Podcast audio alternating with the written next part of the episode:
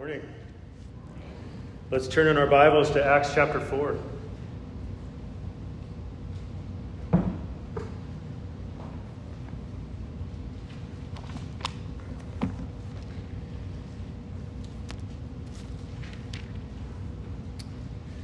This morning we'll continue our study through the book of Acts, as Pastor Greg had already shared. But we're also going to be continuing um, one of the accounts that Luke records for us uh, that we began to look at last week. So it's a continuation of what we studied last week. So if you weren't here, we'll do a little review, but we um, you can find that message online and, and uh, review that way as well. But to review in short, we had, we had begun to follow Peter and John as they were going into the temple.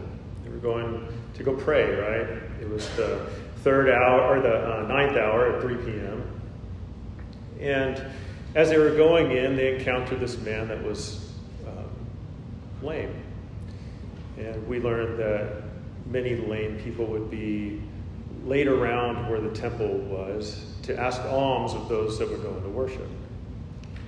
And so this lame man saw Peter and John going in, and he petitioned them for some donations, some alms. And Peter looks at him and he tells the man, Look at us, make fix your eyes on us. And he says, Silver and gold I don't have. I don't have any riches to give you, but what I do have, I give to you. In the name of Jesus Christ of Nazareth, Nazareth, rise up and walk. And we see this man miraculously healed. Peter pulls him up. The man stands, and it says that his legs were made whole, and that he began to leap and to jump and to praise God. And so, this one man that was actually unable to go into the temple was now able to go in and praise God. And it became a great, uh, great thing that people started to notice. He was jumping around and, and it grabbed their attention, and they began to go over and see what was going on. And Peter, seeing the people coming and inquiring of, of this man as they're recognizing him as the one who begged, he begins to teach. He opens essentially the Word of God and he, and he expounds on what Moses had said to Israel. He explains that, that Jesus had come, that he was the Messiah, and that they had crucified him, and that they needed to repent and receive him as the Messiah. Because Moses made a proclamation that he would send a prophet, that God would send a prophet like Moses and that they needed to receive him. And, and, and, Peter makes that connection that Jesus is a prophet. To receive him meant blessing and forgiveness of their iniquities, but to reject them meant destruction. To reject him, to reject Jesus, meant destruction. And so Peter, in his preaching, was drawing his audience to make a decision about Jesus he brought them to a place of decision. The healing of the man in Jesus' name spoke to the healing that Israel needed to experience in Jesus, in receiving him as their Messiah, to receive the forgiveness of their sins, and to follow Jesus. Now, as we look at our message today, I was thinking through this, this one word really kept coming up. And I called our, our I titled the message today a holy dis- disruption or a disturbance. If we actually look at Jesus' life in the Gospels, we could see Jesus as being one who disrupts things. We saw him in the temple go in and flip over the tables of the money changers, disrupting their livelihood, disrupting the, um, the cheating that they were doing to their own brothers and sisters. We see him disrupt the plans of the Pharisees that they, as they would bring this woman caught in adultery, and he would say, I forgive you. And he calls them out on their sin. He disrupts their plans. He's disruptive, but he was also disruptive to what was happening to the woman, right? In a good way. We see Jesus disrupting things for good and for bad. We see him disrupt the lives of his disciples, right? They were out fishing, or Matthew was at, the, at his tax collecting booth, and Jesus says, Come follow me. Well, what about the family business? How am I going to do this? How am I going to do that? Jesus is disrupting their lives. He comes at the perfect time and he disrupts a person's life, really for their good and for his glory. But the way that it disrupts their lives is dependent on the person being disrupted, right? Are they receiving what Jesus is doing or are they rejecting it?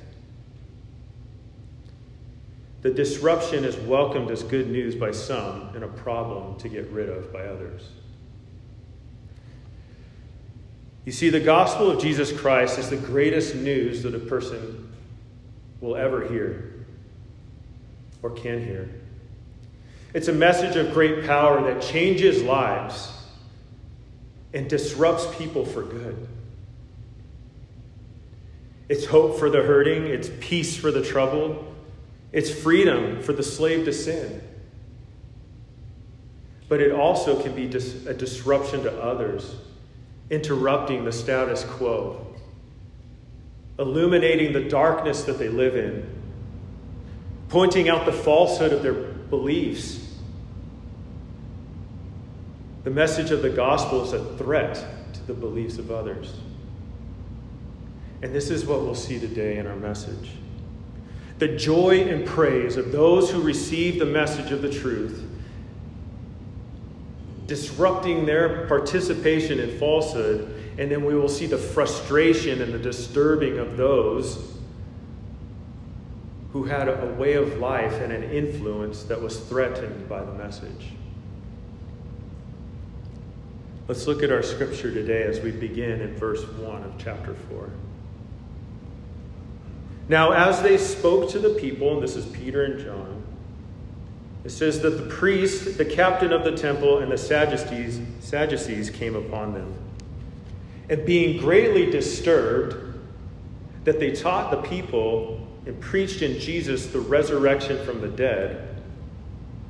And they laid hands on them and put them in custody until the next day, for it was already evening. However, Many of those who heard the word believed. And the number of the men came to be about 5,000. There's an illustration of the two ways to receive this disturbance in their lives. We see the response of the two groups to what Jesus was doing in their midst. Remember last week I told you we would wait to see what would happen? Well, this is one of the blessing, the, the good part, how, how the people received.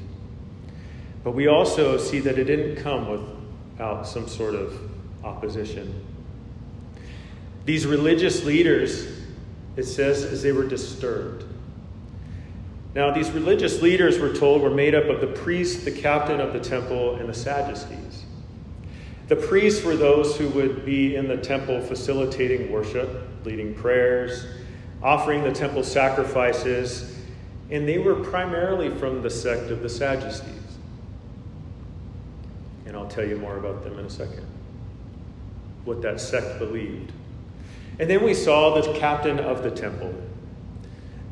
This was a sort of police group that was uh, made up of Levites that were there um, in order to keep the peace to maintain order at the temple, and to watch the gates to make sure that no unclean person entered the temple. So you could see why these people came up at the disturbance. But we also have the Sadducees. And what's described here is a sect or a belief of Judaism.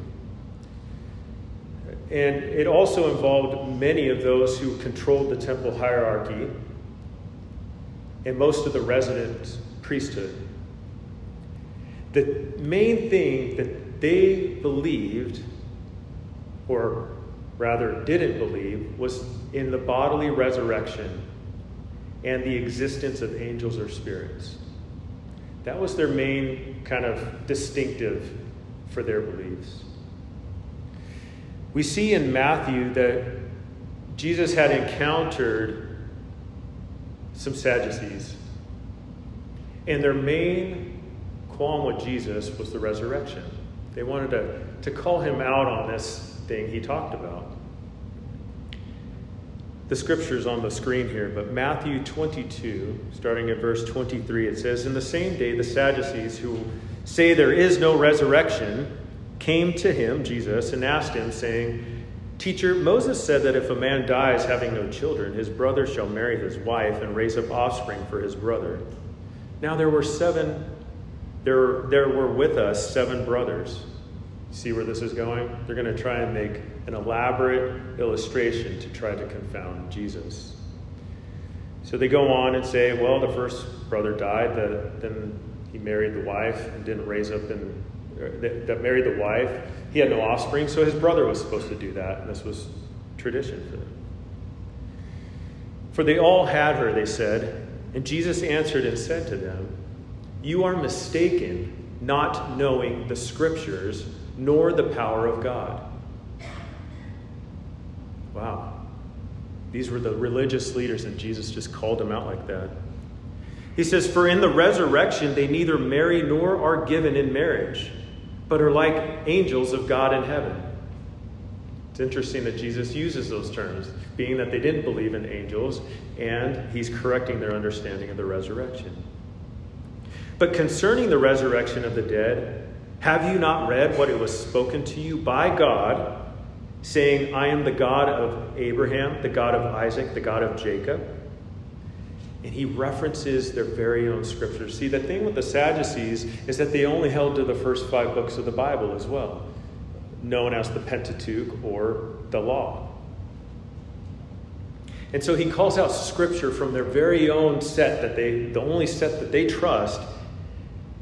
And he, he quotes God, the Father. And he says, I am the God of Abraham, the God of Isaac, and the God of Jacob. And Jesus clarifies for them God is not the God of the dead, but of the living. And when we're told, and when the multitude heard this, they were astonished at his teaching. He confounded the Sadducees with their own understanding of the scriptures. And we see Paul having an interaction with them and later on in Acts in chapter 23. In verse 6, it says, But when Paul perceived that one part were Sadducees and the other Pharisees, he cried out in the council, Men and brethren, I am a Pharisee, the son of a Pharisee. Concerning the hope of the resurrection of the dead, I am being judged. And when he had said this, a dissension arose between the Pharisees and the Sadducees, and the assembly was divided. For, for Sadducees say that there is no resurrection and no angel or spirit, but the Pharisees confess both. So, the reason that this group came running and came after Peter and John was because they were preaching the resurrection in Jesus. These Sadducees had a pretty comfortable life as leaders in the temple. They were loyal to the Roman, they were buddies with the Roman government, they were loyal to them. They desired to just maintain the status quo. They were wealthy. This role allowed them to be wealthy. And so you have two men coming into the temple teaching something opposite of what you believe. They're pretty disturbed. And they were gathering a pretty large crowd, right? We see that about 2,000 men, who were the main ones counted, aside from any women, had, were added to the number of believers. And we get the number 5,000 because we saw that 3,000 were added when the Holy Spirit was poured out earlier in the book of Acts. And so we see many people turned to the teaching of these disciples. So the Sadducees had a lot to lose. Their influence among people was threatened. They were greatly disturbed. And they were disturbed because they taught and they preached. They were explaining the scriptures to people and they were teaching that Jesus was the Messiah, the, the person that they had just crucified not that long ago. They were disturbed by what they preached that Jesus, in Jesus, there is resurrection from the dead, and he is the first to rise from the dead, something they didn't believe. And as I've tried to make it somewhat of a central theme in our worship this morning, the resurrection is the central theme of the apostles in their preaching and their teaching. It was the very thing they witnessed, the, the person that they had come in contact with that they could not keep quiet about. It's interesting to see, though, that when you do compare the Gospels with the book of Acts, we see that Jesus' opponents were primarily the Pharisees. Jesus would expose the hypocrisy of the Pharisees, endangering their influence among the people. But we see in Acts that the primary opponent of the apostles is the Sadducees because they preach the resurrection from the dead in the name of Jesus. And the Sadducees denied that. But people were turning to their message and receiving it, which then threatened the influence of the Sadducees. So the Sadducees just saw the apostles as a threat, a threat to their security as leaders of the people. And as we share the gospel ourselves, as we open up our mouths to begin to speak about Jesus to others, we have to expect that there will be resistance to that message. Because, one, it opposes or threatens the beliefs of others. You mean I can't live my life the way I want? I can't just do what I want? It's a threat. The message of the gospel is a threat. But in some people who are hurting and broken, finding that the way that they have lived their lives has left them empty and hurting, it's one of the greatest pieces of news they could ever hear. But we have to realize that we're a part of a spiritual battle when we engage in, in sharing the message of Jesus. But it's often the reason why we don't speak up, right? I don't want to disturb this person they're enjoying their coffee in that book, and it looks so peaceful sitting in front of that cafe. I don't want to walk up to them. Maybe the Lord's prompting you to, to go say something. You're like, oh, I don't know. They, I don't want to disrupt them. They look really involved in their studies right now. Or we might say to ourselves, I just don't feel comfortable knocking on doors to invite people to come to church. I'm disturbing them at their house. Or we might find it more disturbing to us that the Lord would prompt us to actually go and, and share the message with others. Oh, I got to stop what I'm doing to go over there. I actually have to pull the car around to actually go back to the guy that you just prompted me to go talk to. Maybe even disrupt them and what they're trying to do. But Jesus, Jesus loves people enough not to let them go to hell an eternity apart from Him undisturbed. How many are you think how many of you here today are thankful that the Lord disturbed you and where you were going? What you were trying to do and carry out. Thank God that He disturbed my life and that He continues to do so in my life. To me, it's one of the ways that He has shown His great love for me. And the disciples, in one sense, pay the price for opening their mouth, as we see in verse 3. It says that they detained the apostles till the morning. They had to hold them in this cell until they could have a trial the next evening.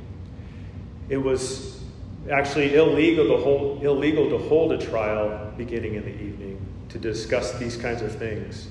And it also points to the fact that Jesus was unlawfully tried because his was held in the evening. But there will always be a risk involved in spreading the message of the gospel. Jesus actually spoke of this in his Sermon on the Mount. It says, Blessed are you when they revile and persecute you, and say all kinds of evil against you falsely for my sake. Rejoice and be exceedingly glad, for great is your reward in heaven. For so they persecuted the prophets who were before you. Jesus in John chapter 15, verse 18, he's speaking to the disciples. He says, If the world hates you, you know that it hated me before it hated you. If you were of the world, the world would love its own. Yet because you were not of the world, but I chose you out of the world, therefore the world hates you. Remember the word that I said to you A servant is not greater than his master. And if they persecuted me, they will persecute you. If they kept my word, they will keep yours also. But all these things they will do to you for my name's sake, because they do not know him who sent me. To reject Jesus is to reject God. But we see, on contrast, the, the religious leaders who were threatened, we see, as Luke points out in verse 4, the response of those who heard their original message, what they began to teach, responded greatly. There were 2,000 or more men that were added to the church that day. And we see Jesus work through these apostles, starting with the 120 that were gathered, moving to the 3,000, adding 3,000 to the church, and then through Peter and John going after the one man, the lame man, to now 2,000 added. Every single person matters to the Lord.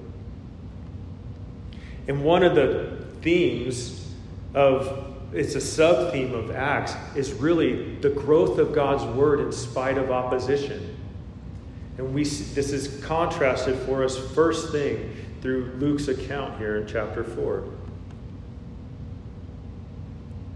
That despite the opposition from the religious leaders, God's word continued to grow. I like how one commentator wrote, like a juggernaut, the message irresistibly moved ahead.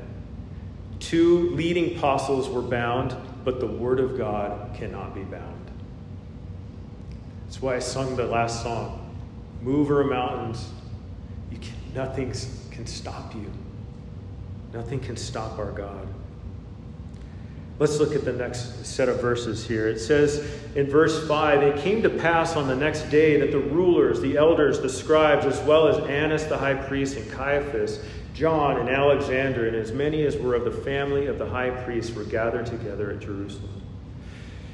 And when they had set them in the midst, they asked, By what power or by what name have you done this? So, this gathering of ruling authorities was known as the Sanhedrin. We have, we have a bit of learning to do this morning to understand who the apostles are encountering, but it's known as the Sanhedrin, and it was comprised of the Jewish rulers, elders, and scribes. The rulers were the chief priests, who were primarily of the sect of Sadducees, like we said. And there was 24 of them on this, in this group. And then it, the other portion was the scribes, who were primarily of the sect of Pharisees, and there was 22 of them. So you can see how the Sadducees kind of outweighed the Pharisees in some cases. And then we have the elders, and these are men that didn't belong to either sect, but they were older men that were um, leaders in the community and, and served in this group. 70 persons in all, at least in the Sanhedrin. And those that Luke names were of the family of the high priest. So we have Annas, he was the first Roman uh, appointed high priest. And then we have Caiaphas, his son in law, who was the current high priest. And then John and Alexander, which were of the family, but we don't know a whole lot about them. Something that's really cool is if you want to Google it, you can find online, they found the ossuary, the bone box of Caiaphas. A historical, accurate account of Luke. That Caiaphas lived and he was one of the high priests in Israel. Now, the list here, the thing that we want to pull from why these names are listed is that this is a list describing all those of the ruling class of the Jews. And Luke lists them because it illustrates the power that the assembly that Peter, John, and the layman were brought before. These men would have been part of this same assembly that ex- examined Jesus at his trial, and now the apostles stand before them. So you can see they had the power to get Jesus crucified.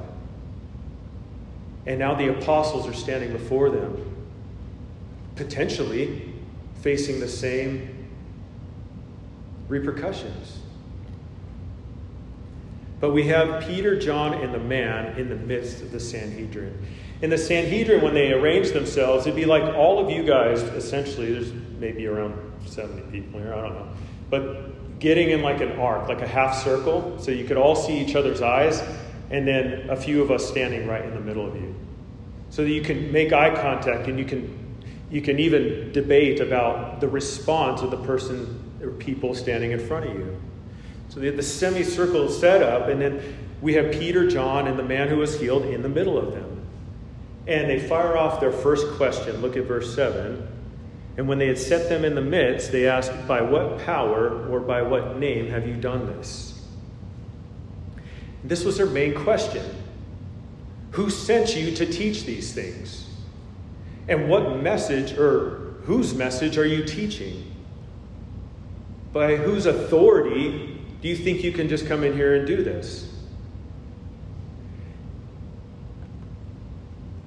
Because that is what was threatening their authority. Teaching someone teaching an opposite message, something that they didn't have control over. But let's look at what Peter says here in verse in the next portion here. In verse 8, it says, Then Peter, filled with the Holy Spirit, said to them, Rulers of the people and elders of Israel, if, if we this day are judged for a good deed done to a helpless man by what means he has been made well, let it be known to you all and to all the people of Israel that by the name of Jesus Christ of Nazareth, whom you crucified, whom God raised from the dead, by him this man stands here before you whole. This is the stone which was rejected by you builders, which has become the chief cornerstone. Nor is there salvation in any other, for there is no other name under heaven given among men by which we must be saved. Wow, what boldness! But where did that boldness come from? Where did that power come from? Where did that authority come from? The Holy Spirit within Peter. This is the same Peter who was denying Jesus to the servant girl.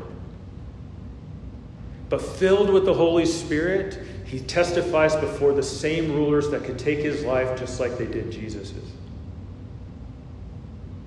But he respects them. He, he begins by addressing them, saying, Rulers of the people and elders of Israel. He recognized their authority. But he also points out the absurdity of their own trial. If we this day are judged for a good deed done to a helpless man, by what means he has been made well, you guys want to pull us into a trial because we helped somebody? Because they weren't concerned about the man. They weren't concerned about how God had changed his life. They were concerned about their own power and authority being supplanted by another.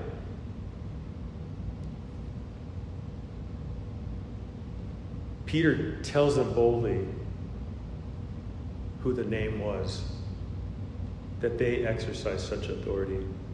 He says, Let all the people of Israel know. These leaders, everyone, everyone, I want everybody to know this. He's not hiding behind anything. By the name of Jesus Christ of Nazareth, the one you crucified. You know him. He stood before you in this same place.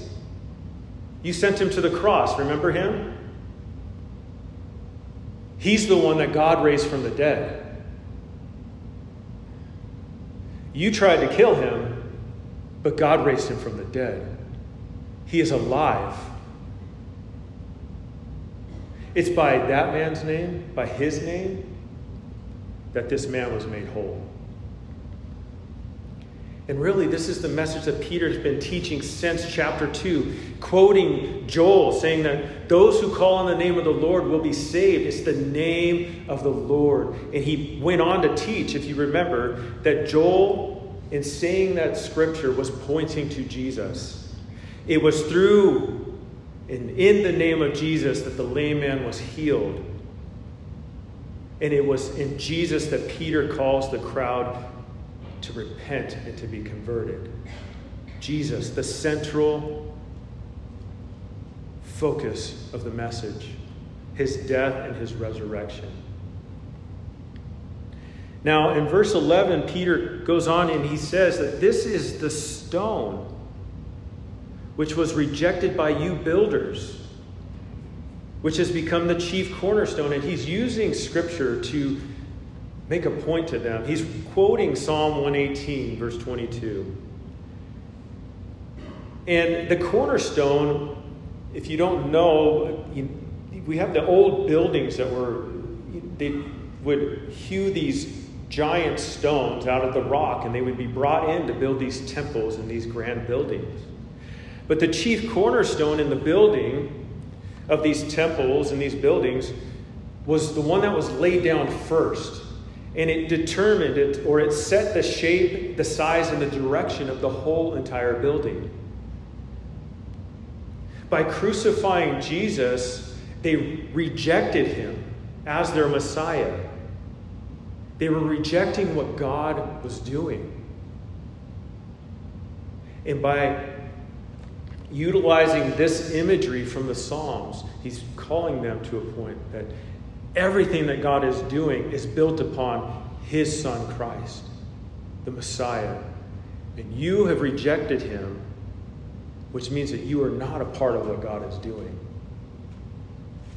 Peter would have learned this actually from Jesus. Looking at Luke chapter 20, he, Luke records for us, it says, Then he began to tell the parable, the people this parable. It says, A certain man planted a vineyard, leased it to vine dressers, and went into a far country for a long time. Now, at vintage time, he sent a servant to the vine dressers that they might give him some of the fruit of the vineyard.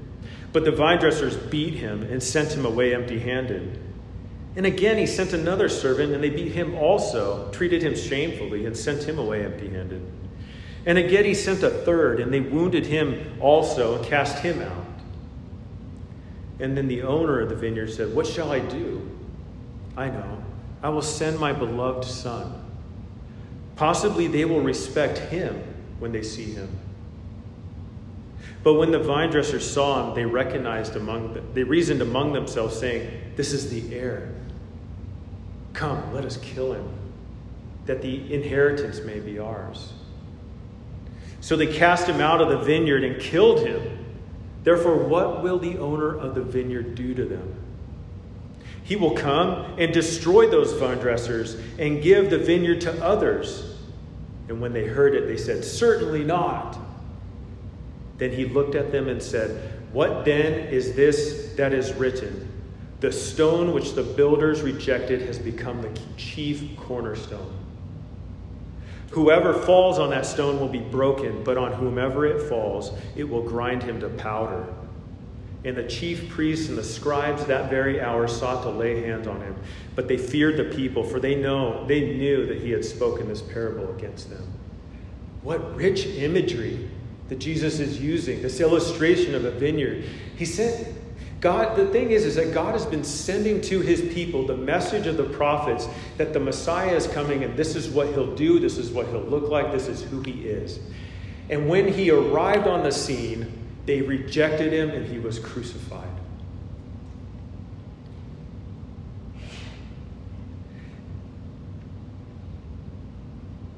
If they reject the Messiah that God has sent, they are missing salvation. Look what Peter says in verse 12. Nor is there salvation in any other, for there is no other name under heaven given among men by which we must be saved. There is the thought that all religions lead to God. That a person will find God through following Buddha or Muhammad or the teaching of Joseph Smith or the Watchtower Society. But it is only Jesus who has risen from the dead. These other offers, these other religions, they offer a form of spirituality, but only lead to death. Jesus, because he has risen from the dead, he is the only one that can give life and salvation to those that come to him. But we see here Jews, these, these religious leaders who were content with their worship and religion and denying the central focus of it Jesus, the Messiah. It wasn't about God and, and his Messiah anymore. It was only about what they had gained from the religion power over people, particular lifestyle, prestige. They didn't even care about the man who was healed. He was a threat to them, as we'll see. If Jesus is rejected, we are told that there is no salvation in any other, and that there is no other name by which we must be saved. Remember Joel. Whoever calls on the name of the Lord be saved. We see the religious leaders now attempt to stop the message. Let's look at verse 13. It says, Now when they saw the boldness of Peter and John and perceived that they were uneducated and untrained men, they marveled, and they realized that they had been with Jesus. And seeing the man who had been healed standing with them, they could say nothing against it. But when they had commanded them to go outside, go aside out of the council, they conferred among themselves, saying, What shall we do to these men? For indeed a notable miracle has been done through them is evident to all who dwell in Jerusalem, and we cannot deny it. But so that it spreads no further among the people, let us severely threaten them that from now on they speak to no man in his name. They saw the boldness of Peter and John, that Holy Spirit anointed boldness. Now, boldness in the Greek, it's a word that was used in the political arena to describe a frankness of speech. They were speaking all of what, a, well, it speaks of a person speaking all of what they think without regard of the consequences, even if it costs them something. We all know people like that. They just say whatever's on their mind. And it seems at no regard of how it might affect others. And most of the times, it's, let's say this if it's not under the power of the Holy Spirit, it's probably doing damage. But we see Peter and John speaking through the power of the Holy Spirit, frankly, boldly, and very straightforward.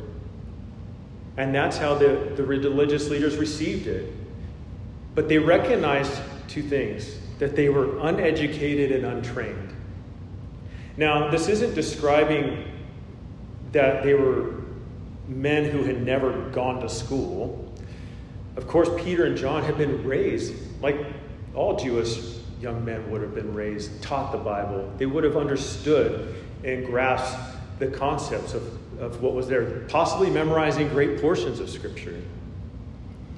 But what they're describing here, what they're recognizing is that they, they had not been trained necessarily by some rabbi that they recognized or were certified rabbis themselves that would qualify them to be on the temple teaching.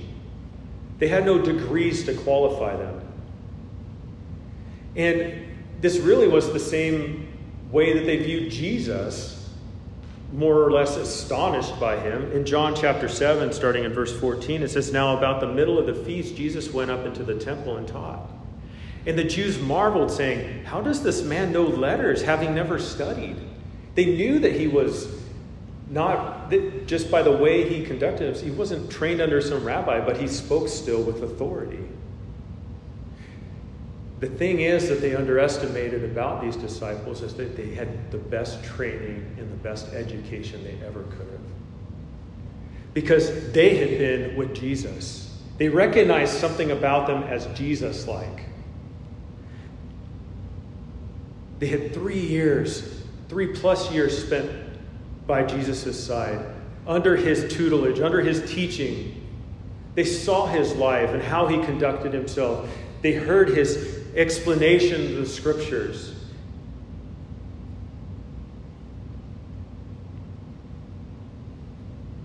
They had been with Jesus. The other issue that the religious leaders had, they had a man that had been healed who was lame from birth. And as we, we see, that this man was over 40 years old. This was a notable miracle. The power and authority of Jesus was displayed in this man. It was put on display by Paul or Peter and John. But in this man, no one could deny what had happened to him. By him existing was a very declaration of the might of God and the power of the name of Jesus Christ. And one of the greatest witnesses to the world is the radical transformation of a person by Jesus. The testimony of a person is something that cannot be denied. It doesn't have to be accepted by another person, but it cannot be denied. Now, Jesus spoke to the disciples that they would encounter these situations, and he gave them instruction as to what they were to do. In Luke 21, verse 12, it says, you know, Jesus has been talking about the last days, and he says, But before these things, they will lay their hands upon you, on you, and persecute you, delivering you up to the, uh, to the synagogues and prisons you will be brought before kings and rulers for my name's sake, but it will turn out for you as an occasion for testimony. Look at what's happening to Paul, Peter, and Paul, or Peter and John right now, sorry. It was an occasion for testimony. Therefore, settle it in your hearts not to meditate beforehand on what you will answer for I will give you a mouth and wisdom which all your adversaries will not be able to contradict or resist. We're seeing Jesus' very words played out in the lives of his apostles at this moment. And who is it that hinders the powers of the religious leaders? Jesus. The name of Jesus, the power of Jesus.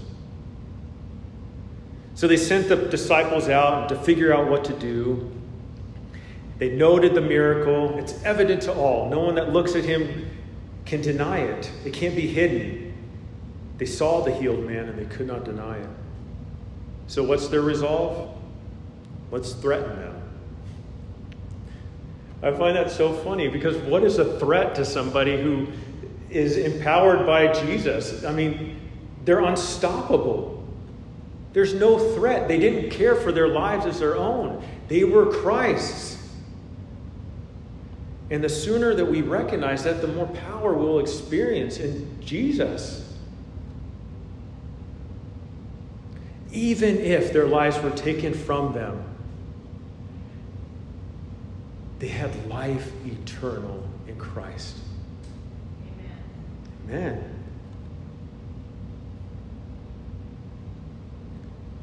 So they threaten them so that this doesn't go any further. Well, we can see that their threats didn't help at all. And we see Jesus as the true ruler. Let's look at verses 18. They, so they called them back, Peter, John, and the man, and commanded them not to speak at all, nor teach in the name of Jesus. But Peter and John answered and said to them, Hey, you know what? Whether it's right in the sight of God to listen to you more than God, you judge. For we cannot but speak the things which we have seen and heard. So when they had further threatened them, they let them go, finding no way of punishing them, because the people, because of the people, since they all glorified God for what had been done, for the man was over 40 years old on whom this miracle of healing had been performed. You see, the disciples, the apostles, they were accountable to the Lord for what they were doing. They weren't accountable to these leaders. They respected them, they spoke to them respectfully. But when it came down to listening to them or listening to God, God was the true ruler. Jesus had instructed them. He had given them a task. He had taught them. He saw, he appeared to them resurrected. There is nothing else they could talk about. There was nothing else that they would teach. There was nothing else that they would preach. All they could do was talk about what they had seen and heard. And the question for us today is have we found Jesus so compelling in our own lives that we cannot but speak of the things that we have seen and heard? Has his word impacted our hearts so much that that's the thing that we have to talk about? Have we participated and received of his grace that we want others to know about that? Are we so impacted by Jesus that we can't help but be a loving disruption in this world to tell others about him? The rulers were at a loss. They couldn't respond back to what the disciples just said, much more than just trying to further threaten them, we see in verse 21. But they were powerless to punish them. Why? Because they were held captive by the, the people, the people that they sought to influence. If, they, if the people saw them going against what was, going, what was happening, what they were glorifying God, recognized as a movement of God, they would lose a credibility, or credibility to them. And it's cool because this, this, this the words used for glorifying God, it's it meant that the people kept on glorifying God. This wasn't just something like, praise the Lord. No, they kept going. They're like, look at this. Look at the man. Hey, Bill, Sally, come over here. Check, check this out. Check out what? You know, they kept spreading it. They were glorifying God. While the Sanhedrin were threatened by Peter and John and what God had done through them. It was to laugh at the helplessness of the Sanhedrin. This was a great miracle that was performed. Now, this message will continue to go on as we see in the remainder of chapter 4 next week how the apostles and the followers of Jesus responded to the situation. This was one of the first uh, arrests, in a sense, that were made on the church.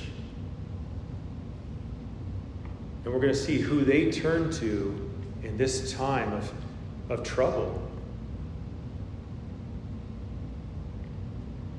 But as we consider the greatness of Jesus this morning, we've come here and we're gathered together, we're going to partake of communion. And one verse that just kept coming through my mind was 1 Corinthians 1 18. It says, For the message of the cross is foolishness to those who are perishing, but to those who are being saved, it is the power of God. What the Sanhedrin saw, what they experienced to them was just foolishness. These men had no credentials. These men were teaching whatever. But they couldn't deny what was going on through them. You see, most people can look at a, a, a Savior that has been being crucified as foolish. Who wants to serve somebody who was killed? But where the power is, is that Jesus rose from the dead.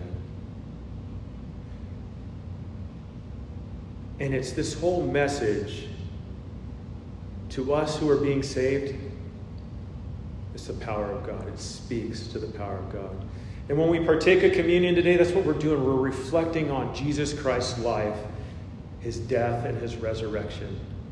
Because when he said, when he instituted this, this meal, he said, This bread, it speaks of my body broken for you. And this blood, this cup, it, it speaks to the new covenant made in my blood. And then he goes on to say, I'm not going to eat of it again until you, we're gathered in the, in, in the kingdom. Present and future, all wrapped into one. This speaks of our future joining together with Jesus under his rule, under his righteousness, and remembering all of what he has done for us, how we got there